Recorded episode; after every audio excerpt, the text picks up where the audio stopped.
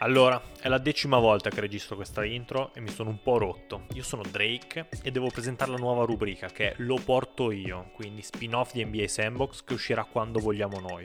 Quindi non ti aspettare tutti i giovedì perché non è il caso. Cosa succede? Ognuno di noi porta un argomento, lo propone come meglio crede e tu te lo ascolti. Che dici, ti piace? Questi sono Silver Poz e ci parlano dell'Eurolega. Ciao bello! Attenzione, attenzione, questo è lo spin-off Eurolega con Poz e Silver il Frat. Bella. Come stai? Carichissimo. Eccitatissimi.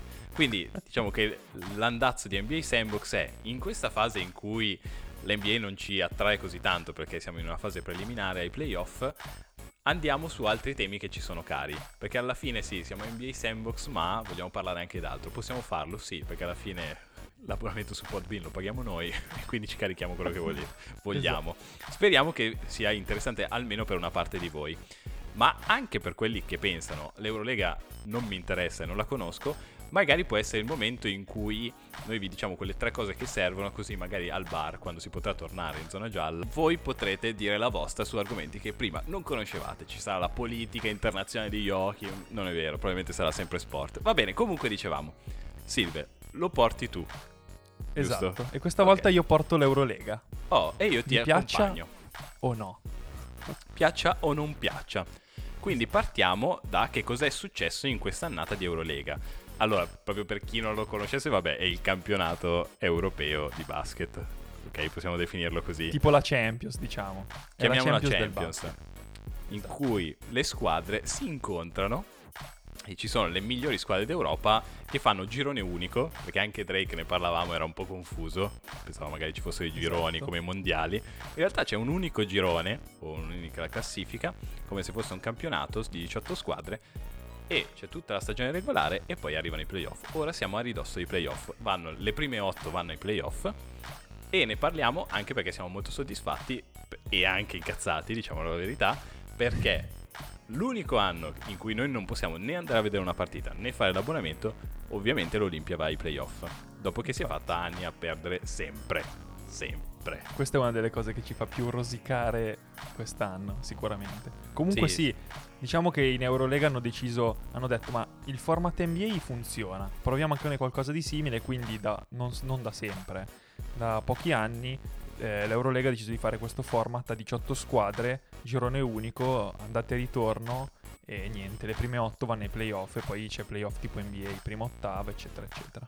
Quindi sì, molto semplice. Sì, infatti, tanto ci sono sempre le polemiche perché l'Eurolega non è strutturata per essere particolarmente meritocratica. Quindi non è che la Reyer Venezia vince il campionato e finisce in Eurolega. Ah no, esatto, questa è un'altra cosa da dire, cioè Da- chi paga Chi fa- partecipa. Esatto, il mondo elitario e capitalista che Drake ha sempre sognato nell'Eurolega in effetti arriva anche nel vecchio continente. Ma ora parliamo della regular season che appunto si è appena conclusa. Dobbiamo dire, diciamo, de- la classifica, vabbè ve la andate a vedere tutta anche perché non faccio l'elenco delle, ot- delle 18 squadre, però è stata in buona sostanza dominata dal Barcellona, che è stata la Esatto. squadra che è arrivata prima. Altro highlight, ovviamente, come abbiamo detto, la- l'Armani Jeans, l'Armani Exchange Milano che è arrivata quarta. E poi ci sono quelle classiche squadre eh, storiche, quindi il CSKA, l'Efes, Bayern, Moni- Bayern Monaco, un po' a sorpresa, Real Madrid, Fenerbahce e Zenit dovrebbe chiudere la classifica delle prime Esatto. otto. Come, come ti è... Allora, diciamo la verità, quest'anno le hai viste le partite, sì. Sì, sì, sì, ho visto allora premetto che ho visto soprattutto il Basconia perché c'era Polonara e le partite Orgoglio. ovviamente dell'Olimpia. Olimpia finché non mi sono scazzato dell'Olimpia come tutti gli anni. Però diciamo che sì. Perché, perché cosa- Eh. perché ne parliamo? Anche perché tu hai dei sassolini nelle scarpa, nella scarpa Sì, che devi tirare sì, fuori. sì. E non è solo Esatto. perché non hai potuto vedere delle partite, va bene, ne parliamo Ma ne, dopo. ne però. parleremo dopo, esatto. Ok, quindi ti direi di farmi, diciamo, il tuo top e flop della stagione. Allora, top e flop della stagione, il top sono il Bayern di Trinchieri, perché ricordiamo che comunque ci sono italiani sparsi in tutta Europa e il Bayern ha Flaccadori, che è una guardia, che gioca poco ma comunque è un giovane promettente, e l'allenatore Trinchieri e tutto il suo staff italiano, che hanno fatto molto bene. Diciamo che il Bayern sicuramente non era una candidata a entrare nelle prime otto, e invece è arrivata quinta addirittura. Quindi tanto di cappello al Bayer e a Coach Trinchieri che tutti dicono è alla base di questo successo perché comunque ripeto il roster è un roster da undicesimo dodicesimo posto ecco Certo, Quindi in Europa, spe- è- Eurolega spesso fa la differenza per la- l'allenatore forte cambia Sì. veramente gli equilibri. Sì, sì, sì, sì. Questo e altra squadra, il Basconia, che ho seguito molto, al di là di Polonara, che è cresciuto tantissimo. Credo che sia la squadra che eh, meri- avrebbe meritato di più questi playoff, anche se poi alla fine è arrivata a decima. Eh, e che ha giocato meglio, perché secondo me c'è anche da dire che in Eurolega è, spo- è un basket molto diverso, cioè non è che eh, adesso diciamo la verità, il talento purtroppo è un po' meno di quello NBA e non c'è gente che fa 40 tutte le sere. Quindi l'allenatore deve trovare il modo, dato che le difese sono aggressivissime e il campo non è grosso come quello NBA, che c'è poca differenza ma Sì. si sente, Certo. e quindi eh, deve, deve trovare il modo migliore con schemi, difese, eccetera, eccetera, per dar fastidio, per essere efficace contro gli altri sistemi di, di gioco. E devo Certo. dire che il Basconia è la squadra che, secondo me, col talento a disposizione ha giocato meglio. Tanti infortuni e un roster, secondo me, che è rivedibile perché giocare nel 2021 con tre lunghi di 2,20 non ha senso. Eh, però c'è anche il fratello di Fall per chi non fosse esperto di Eurolega. Eh, però comunque hanno giocato davvero bene, hanno perso i playoff un po' perché comunque, ripeto, il talento a disposizione era quello che era.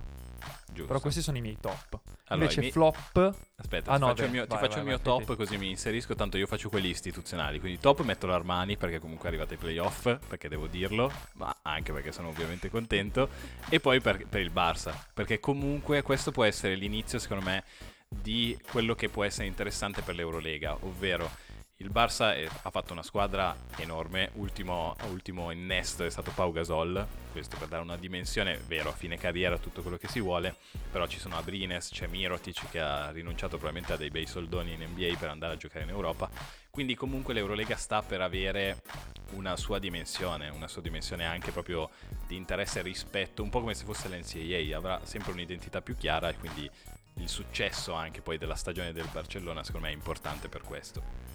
E quindi Esatto. secondo me questi sono i top. Poi io, vabbè, nel mio cuore avevo il Valencia, però l'ho messo nei flop perché così ti annuncio e ti lascio libero per i flop. Il, eh, cioè perché non so, era la squadra che mi piaceva, su cui avrei scommesso, però esce non arriva ai playoff, quindi tanto vale metterlo nei flop. Ci sta. Sì, a me il Valencia proprio stava un po' qui, però... Perché? Infatti rispetto il tuo flop. Rispetto no, non lo so, ci flop. sono dei giocatori... No, ci sono dei giocatori che non mi, che non mi gas. Cioè, eh, tipo Kalnic è un giocatore che non mi è mai stato troppo simpatico. Mm. E poi una- l'allenatore un- non lo so, è, un- è uno degli allenatori che preferisco e che secondo me è meno capaci. Però quindi cioè, diciamo che alcune cose hanno fatto sì che fossero delle squadre più tra- da me, tra virgolette, odiate. Ok. Però sì, no, mi spiace il tuo discorso perché riguardo al talento, perché un po' di giocatori stanno venendo, stanno venendo qui e non capisco perché invece non venga recepito il segnale da alcuni che vanno là a fare eh, 10 minuti di panca solo per fare l'esperienza NBA. Ok, ci sta, però tanto di cappello a Mirotic che anche se lui era uno che invece giocava 25, però ha capito che lì poteva avere un ruolo, qua un altro, ha detto preferisco avere un ruolo da protagonista e essere protagonista in Eurolega e magari vincerla. Quindi Sì, p- tanto sì, poi è un discorso- di. È un discorso che per i giocatori europei vale è molto più interessante perché è un po' come si vede magari adesso anche per Bellinelli che è arrivato alla Virtus. In NBA, soprattutto i giocatori europei, magari hanno quel ruolo molto preciso, magari del tiratore, quello che ti apre gli spazi, eccetera, ma fa solo quello. Poi loro sono Sì, ovviamente sì, dei grandi profe- professionisti, ma anche dei grandi talenti. In Europa giocano come se fossero, non dico i LeBron della situazione, ma è quindi anche più divertente. Esattamente. Sì, sì, ma si divertono anche loro, hanno più responsabilità, giocano di più. Cioè, proprio da giocatore io forse ok, l'anno 2 in NBA per vedere com'è sogno della vita lo faccio, poi torno indietro perché questa è la mia dimensione, se lo capisco, se ho il cervello per farlo.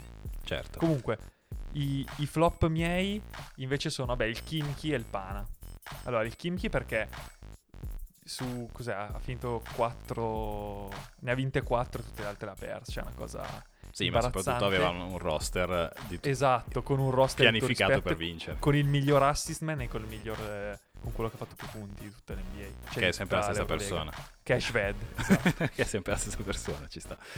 No, e quindi con un roster così eh, sono andate male un po' di cose, tipo con tutti i giocatori singoli che però presi in un contesto di squadra c'entrano realmente poco e gente che soprattutto della squadra, cioè sì, fanno stats, ma Shved se fa 40 e perdono vincono, boh, lui è contento comunque. Tanto Ecco lui che- prende che- e tira tutto quello Che è il lato oscuro del discorso che facevamo prima. Ovvero, sì, torni in Esatto. Europa per fare il LeBron, però poi non ti interessa di vincere, quindi fa il Carl Anthony Towns, cioè quello che fa Esatto, statistiche esatto. esagerate, ma perde tutte le partite e arriva in fondo alla classifica. E infatti la maggior parte dei giocatori. Esatto, la maggior parte dei giocatori del, del, del Kimchi era esattamente così. E il Pana, perché comunque ha, cre- ha speso un, un bel po' di soldi. Ha portato gente buona, cioè vi ricordo che Papa Giannis e Esonia giocano al Panathinaikos. Eh, però comunque non, non sono riusciti a far girare.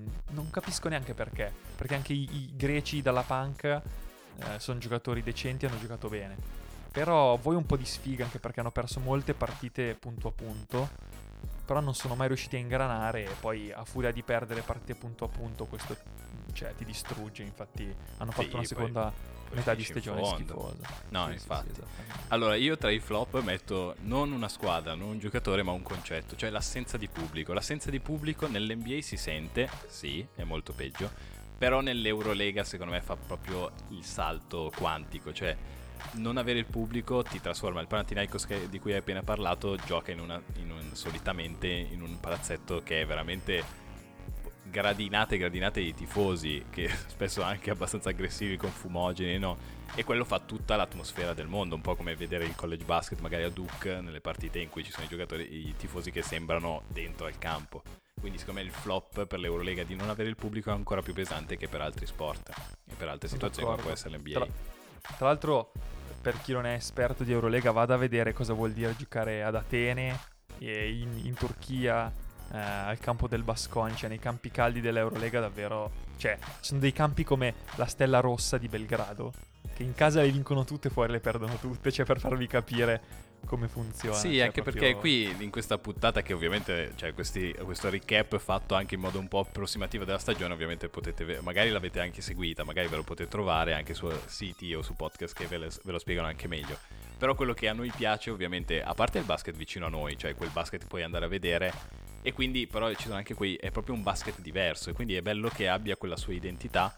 E quindi secondo me è interessante andare a vedere, speriamo che i playoff siano interessanti perché secondo me se il prodotto cresce per noi europei è tutto di guadagnato. Doncic è il nostro non so come se fosse il nostro, commissi- il nostro commissario, il nostro messo nell'NBA per il mondo aperto per spiegare che l'Eurolega in realtà è un grande prodotto. Esatto, sono d'accordissimo. Allora, veloce uno, scio- uno sciottino per dire il tuo MVP. Mirotic, Mirotic, vabbè, secondo me è l'MVP. morale perché vieni in Europa e comunque Domini. Vuol dire che, esatto, domini, sai qual è il tuo ruolo e tanta- tanto di cappello soprattutto è quello che, anche se la squadra è la più forte, è quello che nei momenti dove ovviamente durante l'anno hai partite punto a punto, lui tirava fuori Cocones e, e le vinceva, quindi tanto di cappello a Mirotic. Il tuo? Eh, anch'io ero andato su Mirotic, ma allora questo, diciamo, è, è l'MVP. È l'MVP per tutti. Allora. MVP romantico, Mike James, che dopo aver abbandonato l'Olimpia Milano è andato a dominare al CSK, adesso è fuori squadra. Perché ha Esatto. litigato Ricordi- più o meno con tutti. Esatto, soprattutto con l'allenatore più volte. Ha litigato una volta e è stato reintegrato, tipo verso Natale. Sì. E poi adesso ha, liti- ha litigato definitivamente anche perché secondo me comunque eh, sono state 3 o 4 partite senza di lui hanno vinto di 20. Quindi hanno detto vabbè senti va, sai cosa vattene, ci ha rotto le palle, boh. Sì. Dato.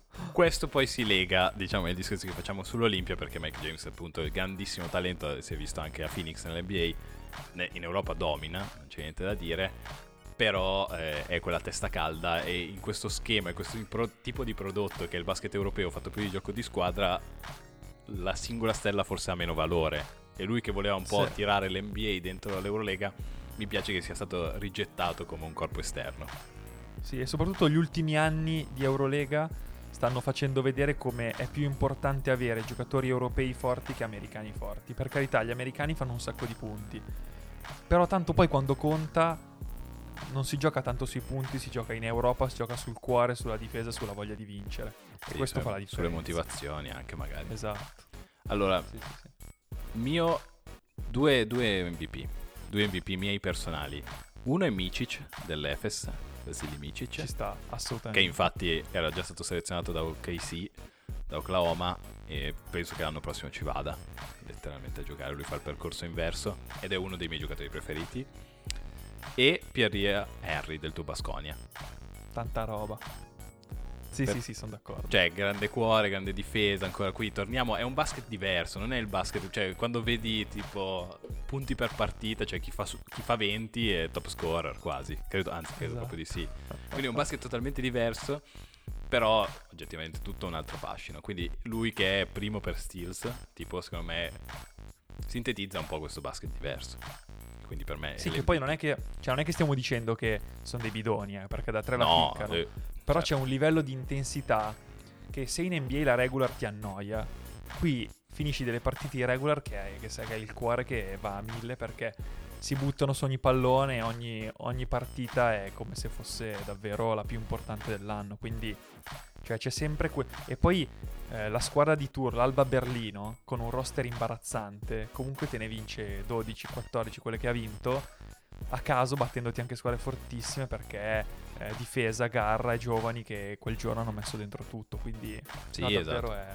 Poi comunque giochi nell'infrasettimanale solitamente, magari anche un paio di partite, quindi comunque hai un doppio carico e quindi poi ci sono i, i casi di stanchezza, però Esatto. in cui giocano comunque non c'è la, la stella che si riposa, però chiaramente questo ha un effetto anche perché poi i viaggi, il budget è diverso, quindi credo che alcune squadre si viaggiano, non so come pote- potrebbe essere, potrebbero essere i Knicks. Altre, eh, ricordo quando Sassari giocava, che per arrivare a Sassari non è che prendi il volo direttissimo, magari fai gli scali, quindi arrivare alla trasferta non è così simpatico. Quindi questo, Esatto, esatto. secondo me, aggiunge fascino. Anche questa cosa un po' sporca, un po' diversa, non così brillante, secondo me ha un suo fascino. Sono d'accordo. E arriviamo invece al tuo sasso nella scarpa, ovvero la stagione Sì, che più che un sassolino è un masso. Cioè, Ok. Allora, sintetizza il tuo punto perché l'Olimpia Milano è arrivato ai playoff. Quest'anno ha fatto Messina allenatore, Ettore Messina allenatore, ha rivoluzionato la squadra, si è portato a casa giocatori esperti che trovate anche un documentario molto interessante su YouTube di una quarantina di minuti, fatto bene, come se fosse una produzione Netflix alla Drive to Survive, in cui si parte dal ristorante storico di Milano, in cui la squadra di Dan Peterson, Meneghin, eccetera, mangiavano, quindi un po' di trash, soprattutto poi immagine di Milano col drone, con la musica stile soprano, che è que- quello stereotipo di Italia che ancora all'estero esiste, anche se Milano diciamo, non, non la associerei proprio a quelle immagini, però interessante e ha quindi ha fatto una squadra con Carla, eh, Kyle Hines, Datome, Delaney, giocatori esperti e quindi si è ricreato un nucleo di giocatori esperti, mentre so, diciamo per vie traverse, che la tua posizione non sarebbe esattamente questa. Allora, diciamo che io ho queste sì, cercherò di essere molto sintetico. Allora, l'Olimpia viene da anni dove ha fatto cioè non, non è, non è arrivata ai playoff di Eurolega nonostante spendesse soldi. Tutti gli anni cambia un terzo almeno del roster, cambia gli americani, sempre solo americani, eccetera, eccetera. Eh, quest'anno ha fatto uguale, cioè no- nonostante il risultato degli americani siano un po' più forti e un po' più col cervello degli altri anni, il risultato è sempre che hai fatto la solita stagione dove arrivi a un certo punto che sei morto, perché giocano sempre gli stessi, perché non hai eh, giovani da presentare, da far giocare in campionato. Ora io non capisco, giuro, quale sia il problema dell'Olimpia, della società, eccetera, eccetera, ma i giovani non vengono fatti giocare e in altre squadre fanno bene. E, e- Degli e esempi, giocano sempre gli stessi. Degli esempi per magari... cioè, per Vediamo poss- Moretti, quest'anno Moretti, gli anni scorsi Fontecchio, Della Valle, eccetera, eccetera. Eh, Abbas, cioè ce ne, so- ce n'è state di gente, ma proprio l'Olimpia neanche vuole crederci nei giovani italiani, cioè zero. ok. Passiamoci sopra con l'aratro, prendiamo direttamente gli americani e facciamo giocare 10 di loro, tutti uguali. Ok. Poi c'è Sergio Rodriguez da Tome che tanto di cappello, ma hanno 34 anni e lo vedi. Cioè affezionati a una fase della stagione non sono lucidi come all'inizio, eh, grazie al cavolo, cioè hanno la loro età e hanno sempre giocato anche perché in campionato non li fai mai riposare.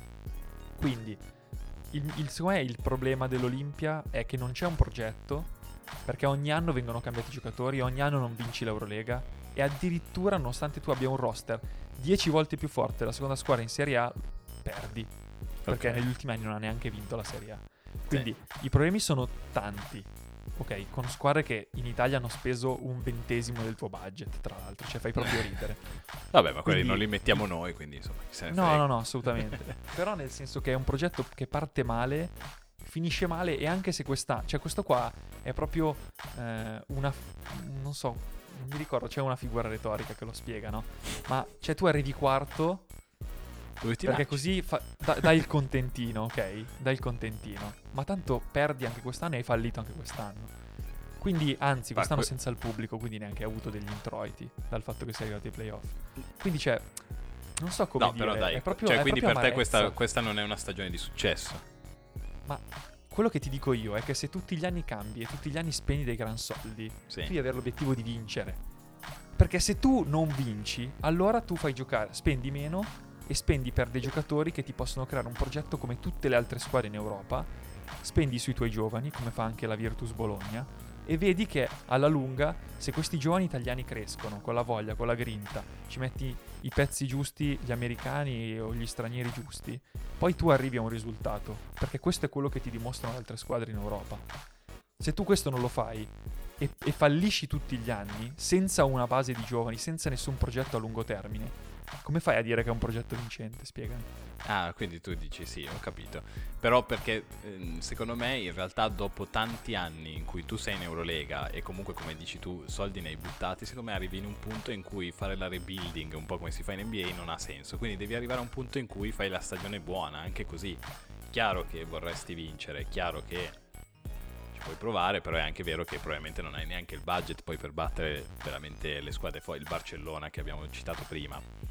Quindi è chiaro che hai un limite. Secondo me l'atteggiamento quest'anno, allora l'orizzonte temporale è sempre a un, un orizzonte breve, su questo sono d'accordo. Però secondo me ci sono gli elementi per creare quel nucleo, cioè quei giocatori che hanno preso, i giocatori esperti, in teoria ti permettono poi di creare tutta quella struttura che dicevi tu, magari con i giovani giovani, dei giovani interessanti di talento che potrebbe anche essere un, un aspetto al- ulteriormente interessante per, per l'Eurolega come prodotto, cioè oltre ai giocatori storici, grandi professionisti eccetera, magari anche i giovani di talento. Secondo me la somma delle cose adesso per l'Olimpia era fare un risultato anche perché se prendi Messina vuoi questo tipo di risultato, quindi vuoi arrivare tra le prime ora, quindi secondo me ci sta.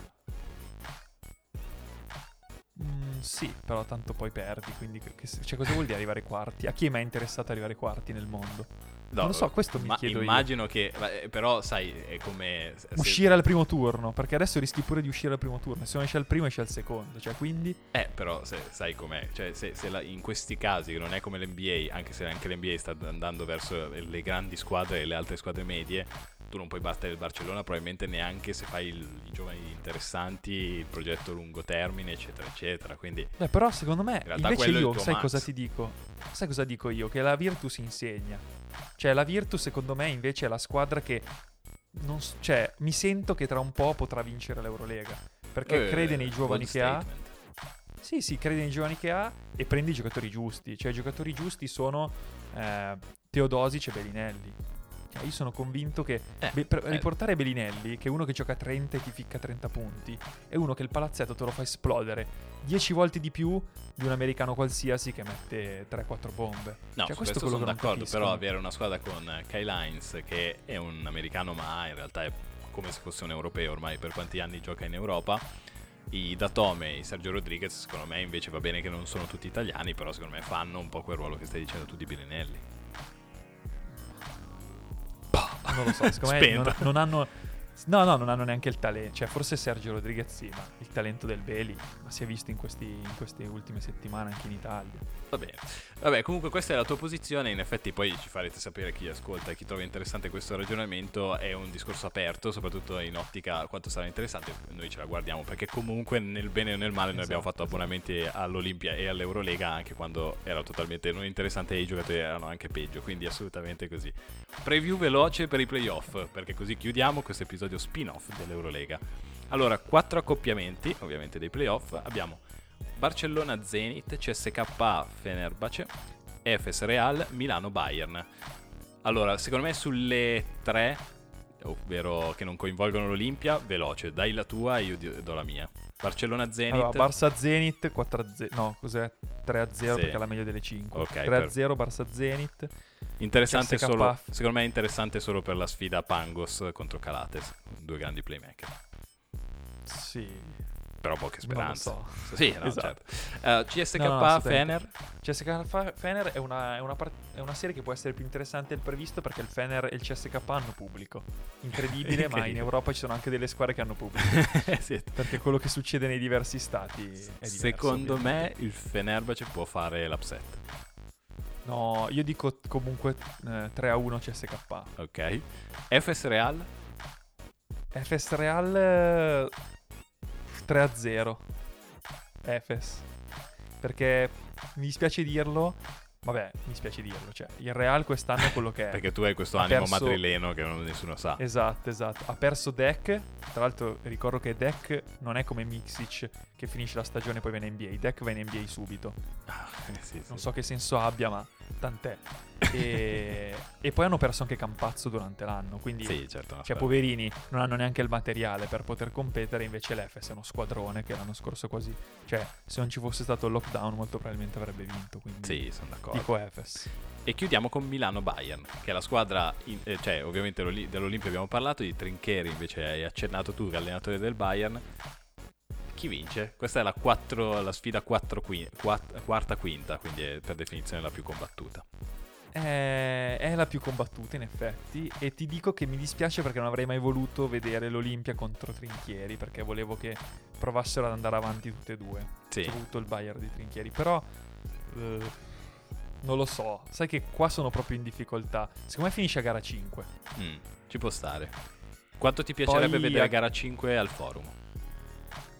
Dal vivo Sì. tantissimo. la vedrai? No. No. eh, lo so, anch'io sono molto carico. Tra l'altro, oggettivamente, il Bayern, è, oltre ad essere una grande squadra, poi anche le sfide nella stagione tra queste due squadre sono state molto combattute. Quindi si preannuncia proprio una grande sfida. Quindi, secondo me, ci sono tutti gli elementi per avere questo mese dedicato all'Eurolega. Esatto, esatto. E poi diciamo anche come, come andranno avanti queste serie. Cioè Sì. che secondo me eh, la finale, viste anche poi il Barça beccherà una tra Milano e Bayern e sarà CSK Fene, Efes. Ho la sensazione che la finale sarà Barça-Efes. Ce l'hai? Sì. Allora, secondo me il karma vorrebbe che l'Efes vincesse, visto che l'anno scorso è stato sospeso. Sì, io invece ti dico, eh, per la storia vorrei una, un'Eurolega vinta da Pau e Mirotic. Eh sì, sì. Beh, la- cioè, sta andando in quella direzione, quindi non, non ci dovremmo sorprendere troppo. Esatto. Va bene, eh, siamo pronti. Adesso non so se rifaremo degli altri, te lo porto io in eh, versione Eurolega quando andranno avanti i playoff. Magari ci riaggiorniamo, vediamo, in base anche a quanto ci divertiamo. Sei felice di aver parlato di Eurolega? Molto felice. Spero di aver reso felici anche i nostri fan. Perfetto, e si chiude il primo episodio di Te lo porto io.